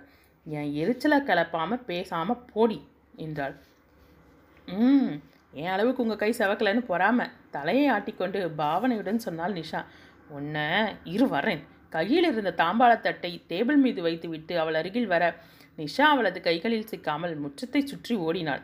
உள்ளே வந்த முகுந்தன் தன் மீது வந்து மோதிய தங்கையை பிடித்து நிறுத்தினான். அண்ணா அண்ணா என்னை காப்பாத்து. சிரித்துக்கொண்டே அவனது முதுகிற்கு பின்னால் ஒளிந்து கொண்டாள். என்ன அமுதா இது? எதுக்கு அவளை துரத்துற? புரியாமல் கேட்டான். அவளுக்கு வாய் அதிகமாயிடுச்சு. மேல்மூச்சு வாங்க சொன்னவளை புன்னகையுடன் பார்த்தான். நிஷா இப்படி வா என்று தங்கையின் கரத்தை பற்றி முன்னால் இழுத்து நிறுத்தியவன் என்ன இதெல்லாம்? கல்யாணம் ஆக போகுது. உனக்கு இன்னும் கொஞ்சம் கூட பொறுப்பே வரலை. எதுக்கு வயசான காலத்தில் உங்கள் அண்ணியை இப்படி ஓட வைக்கிற? பாரு எப்படி மூச்சு வாங்குதுன்னு என்று தீவிரமான முகபாவத்துடன் சொன்னான் முகுந்தன். ஆஹா அட்வைஸா? என்ற சலிப்புடன் நின்றிருந்தவள் அண்ணனின் பேச்சிற்கு அண்ணியின் முகம் போன போக்கை பார்த்து அடக்கமட்டாமல் சிரித்தாள். இருவரையும் முறைத்தவள். எல்லாம் மட்டும் வயசே ஆகாது பாருங்க. அண்ணனை தங்கச்சி சேர்ந்தாச்சுல்ல? இனி இந்த வீடே தாங்காது என்றவள் கடுகடுத்து கொண்டே அங்கிருந்து சென்றாள். மலர்ந்த முகத்துடன் சிரித்து கொண்டிருந்த தங்கையை வாத்சல்யத்துடன் பார்த்தான். அண்ணனின் முகத்தை நோக்கியவள் ரொம்ப தேங்க்ஸ்ண்ணா என்று நெகிழ்ச்சியுடன் சொன்னாள். எதுக்கு? உன் அண்ணிய வயசானவன் சொன்னனே அதுக்கா? போங்கண்ணா உங்களுக்கு எப்பவும் கிண்டல் தான் இந்த தேங்க்ஸ் எதுக்குன்னு உங்களுக்கு தெரியும் என்று சினிங்கினாள். என் நிஷா குட்டியோட சந்தோஷம் தான் எங்களோட சந்தோஷம். என்ன நீ ஆரம்பத்திலே சொல்லியிருந்தா கிருஷ்ணாவை நடுவில் வந்திருக்க மாட்டான். ஓகே இப்பவும் ஒன்றும் இல்லை நாம் அவங்கள கோயிலில் பார்த்ததால தானே இவ்வளோ தூரம் வந்தது. சரி விடு மணியாகுது பார். இன்னும் கொஞ்ச நேரத்தில் எல்லோரும் வர ஆரம்பிச்சிடுவாங்க. சீக்கிரம் போய் ரெடியாகு என்று அவளை அனுப்பி வைத்தான். வாங்கத்த வாங்க பாரதி என்று அழைத்த முகுந்தன் அவர்களுக்கு பின்னால் வந்த சூர்யாவை பார்த்து வாப்பா மாப்பிள்ள என்று அழைத்தான். மாப்பிள்ளையா? என்னம்மாம்மா சொல்கிறீங்க என்று இடைப்புகுந்தான் பாரதி. ஆமாண்டா அடுத்ததா அவனுக்கு தானே கல்யாணம்? அதான் மாப்பிள்ளை என்று முகுந்தனை முந்திக்கொண்டு சொன்னாள் அமுதா. அப்படியா? என்பது போல பாரதி பார்க்க அப்படித்தான் என்பதைப் போல அமுதா அழுத்தமாக ஒரு பார்வை பார்த்துவிட்டு சென்றாள். கார் ஓட்ட சொன்னால் இவனுங்க கட்ட வண்டியை ஓட்டிட்டு வர்ற மாதிரி வர்றானுங்க. அப்பாடி ஒரு நீண்ட பெருமூச்சுடன் சோஃபாவில் சாய்ந்தார் வசந்தா. சீக்கிரம் கிளம்புங்கன்னு சொன்னால் கேட்குறீங்களா அம்மாவும் பிள்ளையும்? இப்போ என்ன குறை சொல்லுங்கள் காலையில் தான் நிஷாவுக்கு புடவை எடுக்கணும்னு கடைக்கு கூப்பிடுறாங்க. காஞ்சிபுரத்தில் இருக்கிறவளுக்கு தீ நகரில் புடவை எடுக்கிறாங்க. என்னத்த சொல்ல? அழுத்து கொண்டான் பாரதி. வசந்தா அமுதாவை பார்த்து நமட்டு சிரிப்பு சிரித்து கொண்டார். இது எதிலுமே தனக்கு சம்பந்தமில்லை என்பது போல சற்று தள்ளி அமர்ந்திருந்தான் சூர்யா. காஃபி எடுத்துக்கோ சூர்யா என்று தம்பியிடம் பாசத்துடன் சொன்னாள். ஒரு மாத்திரை இருந்தால் கொடுக்கா. ரெண்டு நாளாக தலைவலி விடவே இல்லை என்றவனை வருத்தத்துடன் பார்த்தாள். கொஞ்ச நேரம் ரெஸ்ட் எடுத்துக்கோடா. ஃபங்க்ஷன் ஆரம்பிக்கும் போது கூப்பிடுறேன் என்றதும் மறுபேச்சில்லாமல் தமக்கையுடன் சென்றான். மன அழுத்தத்தில் அவனுக்கு உறக்கம் வரவில்லை. கண்களை மட்டும் மூடிக்கொண்டு படுத்திருந்தான். சூர்யா முகத்தை கழுவிட்டே இந்த ட்ரெஸ்ஸை போட்டுட்டு சீக்கிரம் வா என்றவர் பாரதியிடம். அவனை சீக்கிரமாக கிளப்பி கூட்டிட்டு வா என்று சொல்லிவிட்டு சென்றார் வசந்தா. எரிச்சலுடன் எழுந்தவன் முகத்தை கழுவிக்கொண்டு வந்தான். டேபிள் மீது அன்னை வைத்துவிட்டு சென்றிருந்த உடையை பார்த்து குழம்பியவன் இருந்து பாரதியை பார்த்தான். என்ன எதுவும் கேட்காத. விஷயம் இப்போதான் எனக்கே கொஞ்சம் கொஞ்சமாக புரியுது. ஒரு குடும்பமே உனக்கு எதிராக சதி பண்ணிட்டு இருக்கடா மாப்பிள என்றான் அவன். உடையை மாற்றிக்கொண்டு வந்தவனுக்கு மாலை அணிவித்து அமர வைத்தது முதல் நிஷாவை வரவழைத்து நிச்சயத்தட்டு மாற்றியது வரை அனைத்தையும் நம்ப முடியாமலேயே பார்த்து கொண்டிருந்தான். ஓரிரு முறை அவள் ஆவலுடன் நிமிர்ந்து அவனது முகத்தை பார்த்தாள். அவனோ அவள் இருந்த பக்கம் கூட திரும்பவில்லை. வந்திருந்த உறவினர்கள் கிளம்பும் வரை எதையும் வெளிக்காட்டிக் கொள்ளாமல் இருந்தவன் மாலையை கழிச்சு அங்கிருந்த இருக்கையின் மீது போட்டான். என்ன சூர்யா அதுக்குள்ளே என் மாலையை கழிட்ட ஃபோட்டோ என்ற தமக்கையை முறைத்து பார்த்தான். நீ கூட என்கிட்ட சொல்லலையேக்கா. மனத்தில் இருந்த வேதனை அவனது வார்த்தைகளில் வெளிப்பட்டது. திணறலுடன் தன்னை பார்த்து கொண்டிருந்த நிஷாவிடம் போதுமா இதுக்கு தான் இதெல்லாம் வேணான்னு தலைப்பாட அடிச்சுக்கிட்டேன் என்றாள். சூர்யாவின் செயலை சற்றும் எதிர்பார்க்காத நிஷாவிற்கு அமுதாவின் வார்த்தைகள் இன்னும் பயத்தை கொடுத்தன. அவன் கோபித்து கொண்டு தன்னிடம் சண்டையிடுவான் என்று நினைத்தால் கதை வேறு மாதிரி ஆகிவிட்டதே. தான் விளையாட்டாக செய்த காரியம் விவகாரமாகிவிட்டதே என்ற கவலையும் அச்சமும் தோன்ற அத்தனை நேரமும் இருந்த சந்தோஷத்தையும் மொத்தமாக இழந்தாள். அத்தியாயம் இருபத்தி ஆறு. உறக்கம் வராமல் புரண்டு கொண்டிருந்த நிஷா நீண்ட நேர யோசனைக்கு பிறகு கதவை திறந்து கொண்டு மெல்ல ப பின்பக்கமாக இருந்த படி வழியாக இறங்கி தோட்டத்திற்கு வந்தாள். தங்கியிருந்த அறைக்கதவில் அவள் கை வைத்ததுமே உடனே திறந்து கொண்டது. படபடத்த மனத்துடன் மெல்ல உள்ளே நுழைந்தவள் அறை காலியாக இருப்பதைக் கண்டதும் திடுக்கிட்டு போனாள். எங்கே சென்று விட்டான்? அறையில் தானே தங்கினான். இப்போது எங்கே? புரியாமல் சற்று நேரம் நின்றிருந்தவள் தான் வந்த வழியே திரும்பினாள். அவனது அறையையே திரும்பி திரும்பி பார்த்து கொண்டு சென்றவள் மேல்படியின் அருகில் சென்றதும் சற்று நின்று திரும்பி பார்த்துவிட்டு கவலையுடன் அறைக்குள் நுழைந்தாள். கதவை மூடிவிட்டு திரும்பியவள் அங்கே நின்றிருந்த உருவத்தை பார்த்ததும் தூக்கி வாரி போட பயத்தில் அலற முயன்றவளது வாயை பொத்தினான் அவன். கத்துன கொன்னுடுவேன் என்று மிரட்டிய சூர்யா கையை மட்டும் உடனே எடுக்கவில்லை. கருவிழிகள் இரண்டும் திரு திருவென விழித்தபடி அங்கும் இங்கும் அலைப்பாய அவன் எதிர்பாராத நேரத்தில் நறுக்கென அவனது கையை கடித்தாள். ஆ அம்மா என்று வலி தாங்காமல் அவன் கையை உதற அவள் குறுஞ்சுரிப்புடன் அவனை பார்த்து கொண்டிருந்தாள். அறிவிருக்கா திட்டிக்கொண்டே விளக்கை போட்டான் அவன். எனக்கு அது நிறைய இருக்கு என்று அலட்சிய பாவத்துடன் சொன்னவள் ஏன்? உங்களுக்கு வேணுமா? என்று ஏளனமாக கேட்டாள். அவளை முறைத்தவன் ஏய் என்ன கொஞ்சம் கூட பயமே இல்லை உனக்கு. நான் எவ்வளோ கோபத்தில் இருக்கேன்னு உனக்கு தெரியாது? என்றான் எரிச்சலுடன். ஒய்யாரமாக நடந்து சென்று சோஃபாவில் அமர்ந்தவள் அப்படியா? அதையும் நான் பார்க்குறேன் என்றாள். ஏய் என்னை உசுப்பி விடாத சொல்லிட்டேன். ம் நீங்கள் என்னை தேடி இவ்வளோ தூரம் வந்தப்பவே உங்கள் கோபத்தோட அளவு என்னவா இருக்கும்னு புரிஞ்சுக்கிட்டேன். கேட்குறீங்களா எனக்கு தான் அறிவு அதிகமாக இருக்கே. கண்களை சிமிட்டி சிரித்தாள் அவள். அவளது கிண்டல் அதிகமாகிக் கொண்டே செல்வதைக் கண்டவன் பொறுக்க முடியாமல் வேகமாக அவளை நோக்கி வர அதைவிட வேகமாக எழுந்து ஓடினாள். கட்டிலைச் சுற்றிய அந்த அறைக்குள் எவ்வளவு நேரம்தான் ஓட முடியும்? ஒரு கட்டத்தில் வசமாக அவனது கைகளில் சிக்கிக்கொண்டாள் அவளது இடுப்பை வளைத்து தன்னோடு அவன் சேர்த்து அணைத்து கொள்ள அவள் கூச்சத்தில் நெளிந்தாள். விலக முயற்சிக்க அவன் தனது பிடியை மேலும் இறுக்கினான். இடையில் ஸ்பரிசித்த அவனது கரத்தால் அவளது ரோமக்கால்கள் கூச்சத்தில் சிலிர்த்தன. சில்லென்ற உணர்வு அவளது முதுகுத்தண்டில் உரைக்க கால்கள் தள்ளாடின. அவளது கண்களில் அலைப்பாய்தலையும் இதயத்தின் படபடப்பையும் துல்லியமாக உணர்ந்தவன் தனது இறுக்கம் கலைந்து மெல்ல புன்னகைத்தான். ஆரம்பத்தில் இறுக்கி பிடித்திருந்தவனது பிடியில் இப்போது வலுவில்லாத போதும் அந்த அணைப்பிலிருந்து வெளிவர விரும்பாதவளாக அவனது நெஞ்சில் முகத்தை புதைத்து கொண்டாள். சூர்யாவிற்கோ இந்த நிமிடம் அப்படியே உறைந்து விடாதா என்றிருந்தது. மனத்தில் இருந்த அத்தனை சஞ்சலமும் நீங்கி தன் இணையிடம் சேர்ந்த சந்தோஷத்தை அவனாலேயே வார்த்தைகளால் வடிக்க இயலவில்லை. ஏண்டி இப்படி பண்ணின? என்று கண்களை மூடிக்கொண்டே கேட்டான். எப்படி? நிமிராமலேயே கேட்டாள் அவள். ம் லவ்வை என்கிட்ட சொல்ல சொன்னா எதுவுமே சொல்லாமல் உனக்கு நிச்சயதார்த்தம் சொல்லி பயமுறுத்தி அப்பா என்றாள். ஏன் சொல்லலை? நான் தான் என் லவ்வை சொன்னேனே அதான். எப்படி சொன்னேன் எனக்கு என்ன அம்னிஷியாவா? உங்ககிட்ட எங்கே சொன்னேன் அத்தை கிட்ட சொன்னேன் என்று சலிப்புடன் சொன்னாள் நிஷா. திகைத்து போனான் சூர்யா. அம்மா கிட்ட சொன்னியா? உனக்கு ஏதாவது இருக்கா? எது? அறிவு தானே. மேற்கொண்டு பேச ஆரம்பித்தவளை வாய மூடு என்றான். அப்போது எதுவுமே சொல்ல மாட்டேன். உங்கள் மேலே எப்போ லவ் வந்ததுன்னு சொல்ல மாட்டேன். சிறு பிள்ளையின் பிடிவாதத்துடன் சொன்னவளை சிரிப்புடன் பார்த்தான். அதுதான் எனக்கே தெரியுமே மரமண்டை. உனக்கு தான் ஒன்றுமே புரியலை. இதுக்கு தான் பெரியவங்க சொன்னால் கேட்டுக்கணும். ஏன் அத்தா அப்பப்போ நூற்றுக்கிழமை மாதிரி பழமொழி சொல்லிட்டு இருக்கீங்க? என்றவளை பார்த்து தலையில் அடித்து கொள்ள வேண்டும் போலிருந்தது அவனுக்கு. அந்த நேரம் அவனை காப்பாற்றுவது போல ஒலித்த கைபேசியை எடுத்தான். மேகி அக்கா என்று அவனது முகம் மலர்ச்சியை வெளிப்படுத்த ஹாய் அக்கா என உற்சாகமாக குரல் எழுப்பினான். சூர்யா தானே? நான் தப்பாக வேற யாருக்கோ நான் ஃபோன் பண்ணிடலையே ஆச்சரியமும் அதிசயமாக கேட்டாள் மேகி. நானே தான் என்று சிரித்தவன் ஃபோனை ஸ்பீக்கர் மோடில் போட்டான். நீ அனுப்பின மெயிலை இப்போதான் பார்த்தேன். எனக்கு மனசே ஆறலை. அதான் உன்கிட்ட பேசலான்னு ஃபோன் பண்ணேன். எதுவும் பிரச்சனை இல்லையே சூர்யா. உன் நிஷா ஏண்டா இப்படி பண்ணிட்டா? என்று கவலையுடன் தயக்கமாக கேட்டாள் மேகி. குறுஞ்சிரிப்பு ஒன்றை நிஷாவை பார்த்து சிந்திய சூர்யா அவளது தோளில் கை போட்டு தன்னோடு சேர்த்து அணைத்தபடி நின்றான். அவளோ எதுவும் புரியாமல் என்ன? என்று சைகையிலேயே கேட்டாள். சொல்கிறேன் என்பதைப் போல தலையை அசைத்தான். அவனது மௌனத்தை தவறாக புரிந்து கொண்ட மேகி நான் ஆரம்பத்திலே சொன்னேன் இல்லையா? அவர்கிட்ட சீக்கிரமாக லவ்வை சொல்லிடுன்னு. நீ தான் அதெல்லாம் இல்லைக்கா. ஜஸ்ட் அவளை ஒரு மாதிரி பேசிட்டோம்னு மனசில் ஒரு சின்ன வருத்தம்னு எனக்கு சமாதானம் சொன்னேன் அப்போவே நான் சொல்லியிருப்பேன். வருத்தப்படுறவன் வெறும் அந்த வேலையை மட்டும் செய்யலாமே. எதுக்கு ஊர்லேருந்து வர்ற? அவளோட ஃபோட்டோவை மட்டும் தனியாக எடுத்து வச்சுக்கிறேன்னு கேட்கலாம்னு. சரி புரியும் போது புரியட்டோன்னு விட்டுட்டேன். ஆனால் உனக்கு புரிஞ்ச போது அவளுக்கு புரியாமல் போயிடுச்சு. அதான் கஷ்டமாக இருக்குது நான் மட்டும் அங்கே இருந்திருந்தா அந்த நிஷாவை நல்லா நாலு வார்த்தை கேட்டிருப்பேன். எங்கள் சூர்யா மாதிரி ஒரு ஸ்வீட் பாய் உனக்கு கிடைக்க நீ கொடுத்து வச்சிருக்கணும். அவனை இப்படி கோட்டை விட்டுட்டியேன்னு சொல்லியிருப்பேன் என்று அவளது குரலில் ஆதங்கம் அப்பட்டமாக தென்பட்டது. அக்கா ப்ளீஸ் பொறுமை. இப்போ நீங்கள் நிஷா கிட்ட பேசணுமா? என்று புன்னகைத்து கொண்டே கேட்டான். இந்த நேரத்துக்கா? என்ன சூர்யா? என்று இழுத்தவளுக்கு உடனே விஷயம் விளங்கிவிட சூர்யா உண்மையாவா? என்று துள்ளி குதிக்காத குறையாக கேட்டாள். சிரித்தவன் பேசுங்க என்றான். ஹாய் நிஷா என்று ஆரம்பித்த மேகி சூர்யாவை பற்றி புகழ்ந்து தள்ளினாள்.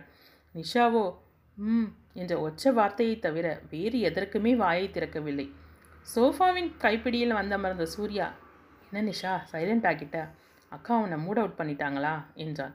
நிமிர்ந்து அவனை பார்த்தவள் ஐ லவ் யூ அத்தான் என்று தழுதழுத்த குரலில் சொல்லிவிட்டு அவனது நெஞ்சோடு ஒட்டி கொண்டாள் அவளது கண்களின் ஈரம் அவனது டிஷர்ட்டை நனைக்க ஹே என்னாச்சு?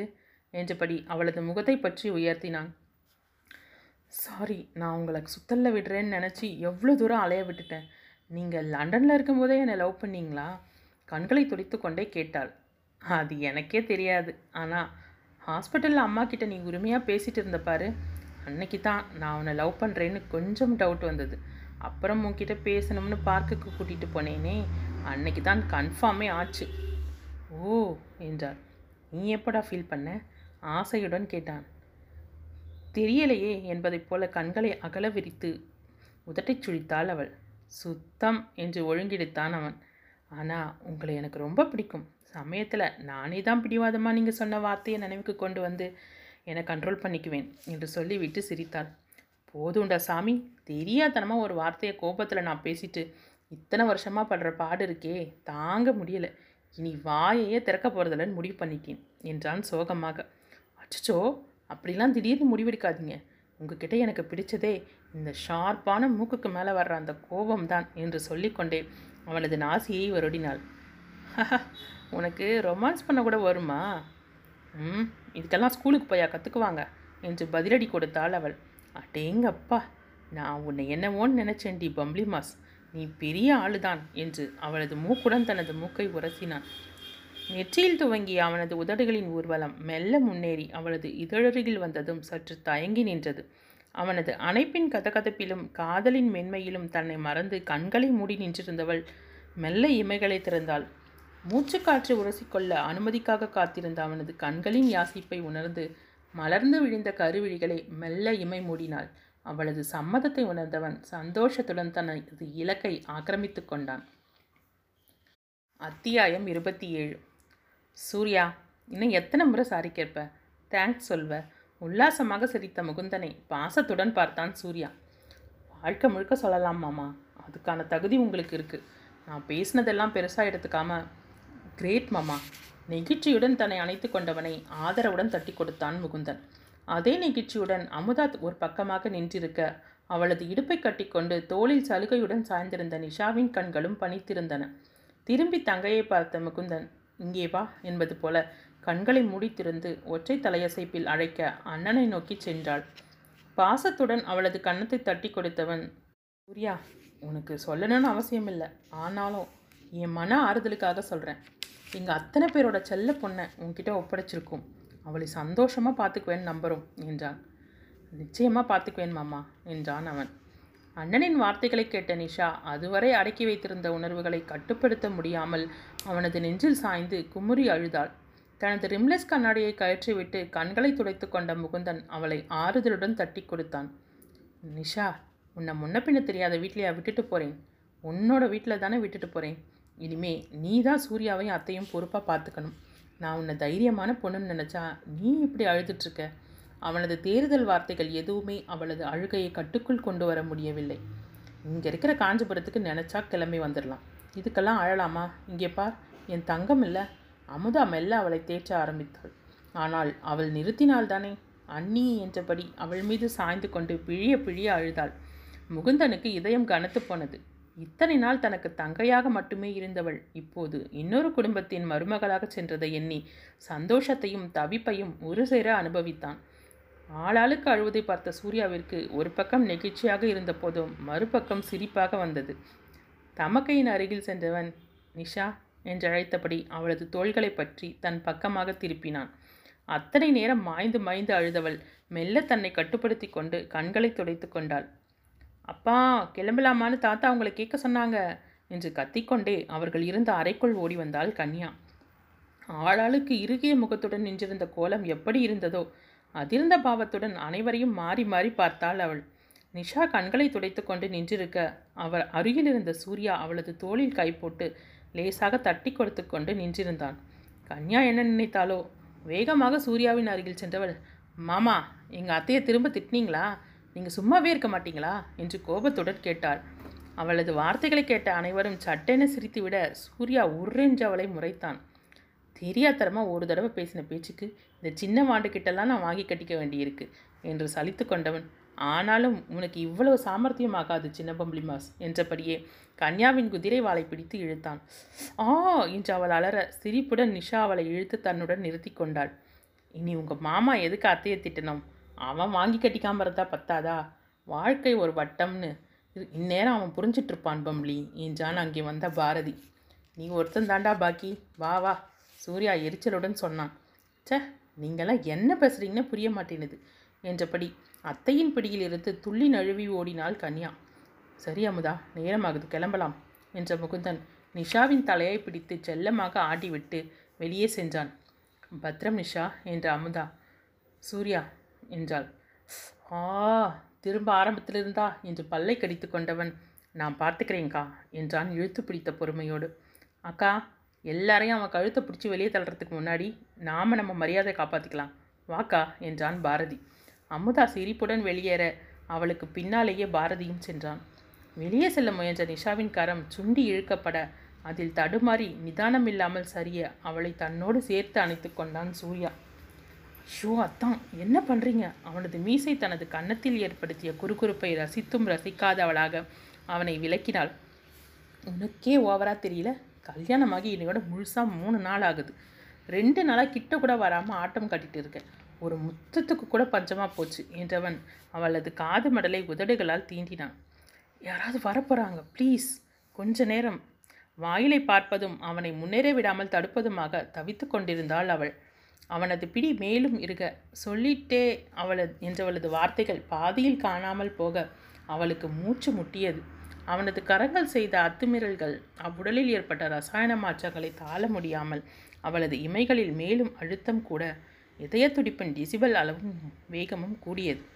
அவனது ஆக்கிரமிப்பின் ஆளுமையை குறைத்தவன் அவளிடமிருந்து விலக முயல கண்களை திறக்காமல் வெட்கமும் தளர்வுமாக தனது நெஞ்சில் சாய்ந்து கொண்டவளை மென்மையாக அணைத்து கொண்டான். எனக்கு இன்னும் அரை மணி நேரத்துக்கு தாங்கும். அங்கே எப்படி? என்றான் குறும்புடன். பட்டென கண்களை திறந்தவள் சி! என்றபடி அவனை தள்ளிவிட்டு வெளியே ஓடினாள்.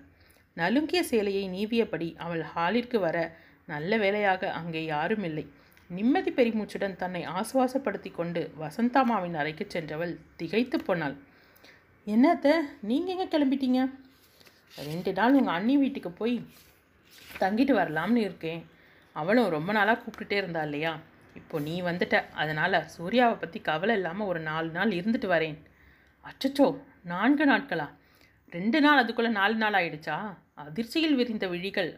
அறைக்குள் நுழைந்தவன் மீது தாவின. அவனது அர்த்தமான புன்னகையை கண்டதும் ஆஹா இது முன்னாலேயே போட்ட பிளான் போல. நமக்கு தான் தெரியாமல் இருந்திருக்கும். சாதாரணமாக இவனது அட்டகாசம் தாங்காது.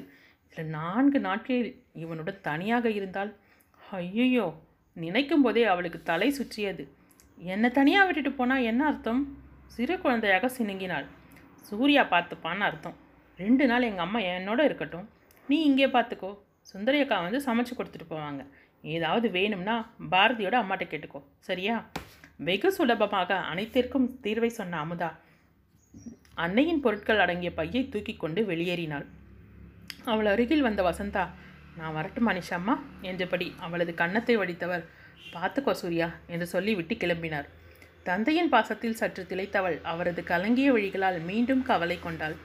ஆறுதல் அளித்த கணவனின் தோளணைப்பில் தன்னை மீட்டுக்கொண்டாள் கன்யாவிற்கு முத்த மழை பொழிந்தவள். சிறிது நேரம் சிறு குழந்தையாக மாறிப்போனாள். நேரம் அண்ணியும் கணவனும் கண்களால் ஏதோ ஜாடை பேசிக்கொண்டதை கவனித்தவளின் இதழோரத்தில் புன்னகை ஒன்று அரும்பியது. காரின் பின்விளக்கு கண்ணிலிருந்து மறையும் வரை பார்த்து கொண்டிருந்தவள் பெருமூச்சுடன் வீட்டிற்குள் நுழைந்தாள். அவள் செல்வதை பார்த்த சூர்யா பாக்கெட்டில் இருந்த சாவியை எடுத்தான். அப்புறம்? நீ இன்னும் நாலே வருஷத்தில் ப்ரீகேஜி அட்மிஷனுக்காக ஸ்கூல் வாசலில் காத்து கிடக்க என்னோட அட்வான்ஸ் வாழ்த்துக்கள் என்றான் பாரதி. கேட்டில் இருந்த பூட்டை திறந்தபடி இப் எனக்கு வாழ்த்து சொல்றியா? இல்லை நமக்கு முன்னால் இவனுக்கு கல்யாணம் ஆகிடுச்சேன்னு வயிறு எறிறியா என்று கேட்டான் சூர்யா. எல்லாத்தையும் ஏன்டா சந்தேகமாகவே பார்க்குற அப்போது எதுக்கு இன்னும் பேச்சு கொடுத்துட்ருக்கு இங்கே நிற்கிற உனக்கு வேணும்டா நல்லா வேணும். மனுஷ ஜென்மமாக இருந்தா நீ இந்த வீட்டு வாசப்படியை மிதிக்காத. வடிவேலுவை போல சுட்டு விரலை தனது முகத்திற்கு நேரே நீட்டி தன்னையே பேசிக்கொண்ட பாரதியை சிரிப்புடன் பார்த்தான் அவன். நட்புங்கிறதெல்லாம் அவனவன் வேலை ஆகிற வரைக்கும் தான்டா பாரதி. இருந்தாலும் இத்தனை வருஷ பழக்கத்தை மறக்க முடியலையே என்று டிஆரை போல முகத்தை அஷ்ட பாரதி பேச சூர்யா வாய் விட்டு சிரித்தான். டேய் கிளம்படா. நாளைக்கு மதியானம் மறந்துடாத. லஞ்ச் நமக்கு வெளியில். மீண்டும் அவனுக்கு நினைவுபடுத்தினான். கண்டிப்பாடா என்றவன் சூர்யாவின் கையை பிடித்து குலுக்கி விட்டு செல்ல புன்னகையுடனே கேட்டை பூட்டினான் அவன். சமையல் அறையில் வேலை செய்வது போல நின்றிருந்தவளை பார்த்து சிரித்துக்கொண்டே வீட்டின் கதவையும் பூட்டியவன் விசிலடித்தபடி மாடிக்கு விரைந்தான். அவன் கதவை பூட்டும் ஒலி கேட்டதும் குப்பென சொல்லவியலாத ஓர் உணர்வு தன்னை சூழ்வதை உணர்ந்தாள் நிஷா. அத்தனை நேரமில்லாத தயக்கமும் ஒருவித பயமும் மனத்தை ஆக்கிரமிக்க தேகத்தில் பரபரப்பும் எதிர்பார்ப்பும் சேர்ந்தே உருவானது. சமையலறையில் நிற்பதும் சோஃபாவில் அமர்வதுமாக எத்தனை நேரம் இருப்பது? யோசித்து கொண்டே நின்றிருந்தவளது ஃபோன் இரண்டு முறை ஒலித்து அடங்கியது. டைனிங் டேபிள் மீது இருந்த ஃபோனை எடுத்தவள் அமுதாவின் கையெழுத்துடன் அதன் அடியில் இருந்த பேப்பரை எடுத்து பார்த்தாள். அழைப்பும் அவளிடமிருந்து தான் வந்திருந்தது. படித்து முடித்தவள் புன்னகையுடன் கடிதத்தை மடித்தாள். அண்ணியின் சாமர்த்தியத்தை மெச்சிக்கொண்டே கடிதத்தில் குறிப்பிட்டிருந்தபடி மைக்ரோவேவ் அவனில் இருந்த பாலை வெள்ளிச்சொம்பில் ஊற்றி எடுத்துக்கொண்டு சூர்யாவின் அறையை நோக்கி நடந்தாள். கதவின் குமிழை திறந்ததுமே கிடைத்த இடைவெளியில் நுழைந்து வந்த ஏசியின் குளிர்ந்த காற்று அவளது முகத்தில் மோத லாவெண்டரின் வாசனையோ நாசியை தாக்கியது. ஐபாடில் கசிந்து கொண்டிருந்த மெல்லிய கிட்டார் இசை செவிகளை குளிர்விக்க ஒளிர்ந்து கொண்டிருந்த மெழுகுவத்தின் ஒளி ஒளியோ கண்களை நிறைத்தது. அந்த வெளிச்சம் அவளுக்கு முழுதாக பழகியதும் அறையின் அலங்காரம் மெல்ல புலப்பட மெய்மறந்து நின்றாள். I love you Nisha you are my love you are my life you are my soul என்று எழுதப்பட்ட வண்ண வண்ண இதய வடிவ பலூன்கள் அறையில் ஆங்காங்கே மிதந்து கொண்டிருந்தன. ரம்யமான சூழ்நிலையின் தாக்கத்தில் எழுந்த பிரமிப்பில் இமைகள் விரிய சந்தோஷத்தில் இதயம் நிறைய கண்களோ அதை மறைக்காமல் வெளிப்படுத்தின. சமைந்த சிலையாக அவள் நின்றிருக்க அவனது கரங்கள் அவளது இடுப்பை பின்னால் இருந்து வளைத்தன. கூந்தலில் சூடியிருந்த மல்லிகையின் வாசத்தை முகர்ந்தபடி அவளது தோல் வளைவில் முகம் புதைத்தவன் கையில் இருந்த பால் சொம்பை வாங்கி டேபிள் மீது வைத்தான். குளிர்ந்திருந்த அறையின் சீதோஷணத்திற்கு வெற்றிடையில் தவழ்ந்த அவனது கைகள் மூலமாக கிடைத்த கதகதப்பில் அவளது தேகம் சிலிர்த்தது ஒளிர்ந்து கொண்டிருந்த மெழுகை போல அவளும் அவனது காதலில் உருகி கரைந்து கொண்டிருந்தாள். அவளை பூ போல அள்ளி எடுத்து மெல்ல படுக்கையில் இருத்த அவன் முகத்தை பார்க்கும் துணிவில்லாமல் மறுபுறமாக திரும்பி படுத்து தனது முகத்தை மூடிக்கொண்டாள். நேரம் மெல்ல ஓடிக்கொண்டிருந்தது. இருவருக்குமே அந்த மௌனம் என்ற பாஷையின் ஆனந்தம் தேவைப்பட்டது போலும். ஏசியின் மெல்லிய உருமலும் அதை அடக்கி ஆழ்வதைப் போல அவர்களின் நேசத்தின் அடையாளமாக இசைத்த ஒளியும் மட்டுமே அவ்விடத்தை நிரப்பிக் கொண்டிருந்தன. இருவரது மனத்திலும் எதிர்பார்ப்புகள் இல்லாமல் இல்லை. தயக்கமும் தடுமாற்றமும் இன்னமும் மிச்சமிருக்கத்தான் செய்தன.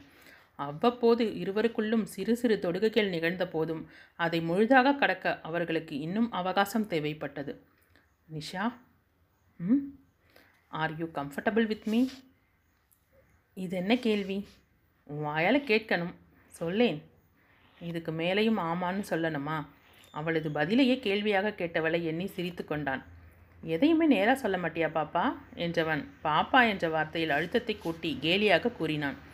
சுண்டெலியாக சுருண்டிருந்தவள் தனது வெட்கத்தை எல்லாம் மூட்டை கட்டி வைத்துவிட்டு வீறு கொண்ட வேங்கையாக விகண்டு நின்றாள். என்னை அப்படி கூப்பிடாதீங்கன்னு சொன்னேன்ல? ஆவேசமாக குரல் கொடுத்தபடியே திரும்பவள் காற்று போன பலூனைப் போல சட்டென அடங்கி போனாள். மேற்சட்டை இல்லாமல் உடலை இறுக்கி பிடித்த பனியனுடன் அவனை கண்டவளுக்கு பேச நாயழவில்லை ம்? என்று அவன் புருவத்தை உயர்த்த நாணத்துடன் முகத்தை வேறு பக்கமாக திருப்பிக் கொண்டாள். என்ன சத்தத்தையே காணோம்? என்றவன் அவளது இடையில் கிச்சு கிச்சு முட்ட வேகமாக அவனது கரத்தை தள்ளிவிட்டாள் அவள். தொடாம பேசவே தெரியாதா அவங்களுக்கு? அவளது முகத்தில் மட்டும்தான் சிடுசிடுப்பு. வார்த்தைகள் இன்னும் தந்தியடிக்கத்தான் செய்தன. என்னது நீ என் பொண்டாட்டிடி? அதுக்கு படபடக்கும் எம்மைகளை உயர்த்தி மையலாக அவனை பார்த்தாள். உன்னை பேச விட்டது தான் தப்பாக போச்சு என்றபடி எட்டி அவளது கழுத்தை வளைக்க முயல லாவகமாக அவனிடமிருந்து நழுவி விலகினாள். அப்பா இன்னும் இந்த ஓடி பிடிச்சி விளையாடுறத நீ விடலையா? இன்னைக்கு நீ மாட்டின என்றபடி எழுந்தான் அவன். இருப்பது ஒரு வழி. இதில் எந்த பக்கம் செல்வதென்று புரியாமல் தடுமாறினாள். அதற்குள் அவன் அருகில் நெருங்கி இருக்க கட்டில் மீது ஏறி மறுபுறமாக ஓட முயன்றாள். அவனோ அவளது காலை பிடித்து இழுக்க தொப்பென்று மெத்தையில் விழுந்தாள். அவளை நகர விடாமல் பிடித்தவன் இப்போ என்னடி பண்ணுவ? பொண்டாட்டி என்றான் கேலியாக. வேற என்ன பண்ணுவேன்? அப்படியே உங்ககிட்ட சரண்டர் ஆயிடுவேன். எப்படி? பாட்டு பாடித்தான். பாட்டா? புரியாமல் பார்த்தான். நீங்கள் கிட்டார் வாசிக்கும்போது நாங்கள் பாடக்கூடாதா? பாடுவேன். இதயம் மேவிய காதலினாலே ஏங்கிடும் மல்லியை பாராய். என்று பாடிவிட்டு ஓகேவா? என்றாள். ஏய் இதென்ன இவ்வளோ பழைய பாட்டு? பழசு புதுசாக முக்கியம். ட்ரெண்டு தான் முக்கியம். அவன் புரியாமல் விழித்தான். உங்களுக்கு லவ் பண்ண தெரிஞ்ச அளவுக்கு வேற ஒன்றுமே தெரியல என்றால் கேலியாக. லவ்வே பண்ண தெரியுது. இதுக்கு மேலே என்ன தெரியணும்? ஒரு கதையை படிக்கிறோம்னா அந்த கதையோட தலைப்பு கதையில் நாலு இடத்துலையாவது வரணும். இல்லைனா பாட்டாவது வரணும். நம்ம கதையில் இன்னும் இந்த சுச்சுவேஷன் சாங் வரவே இல்லை. அதான் இங்கே பாடிட்டேன் என்று கண்களை சிமிட்டி சிரித்தாள். வாய் விட்டு சிரித்தவனை விழிகள் நிறைய பார்த்து ஐ லவ் யூ அத்தான் என்று நிறுத்தி நிதானமாக சொன்னவளின் படபடத்த இமைகள் அவனிடம் கவிதை பேச அவளது கயல் விழிகளில் தெரிந்த காதலில் அவன் மூழ்கிப் போனான். காதலினும் கடலில் இருவரும் சங்கமிக்க அங்கே புதிய அத்தியாயம் ஒன்று உருவாக ஆரம்பித்தது. சுபம்.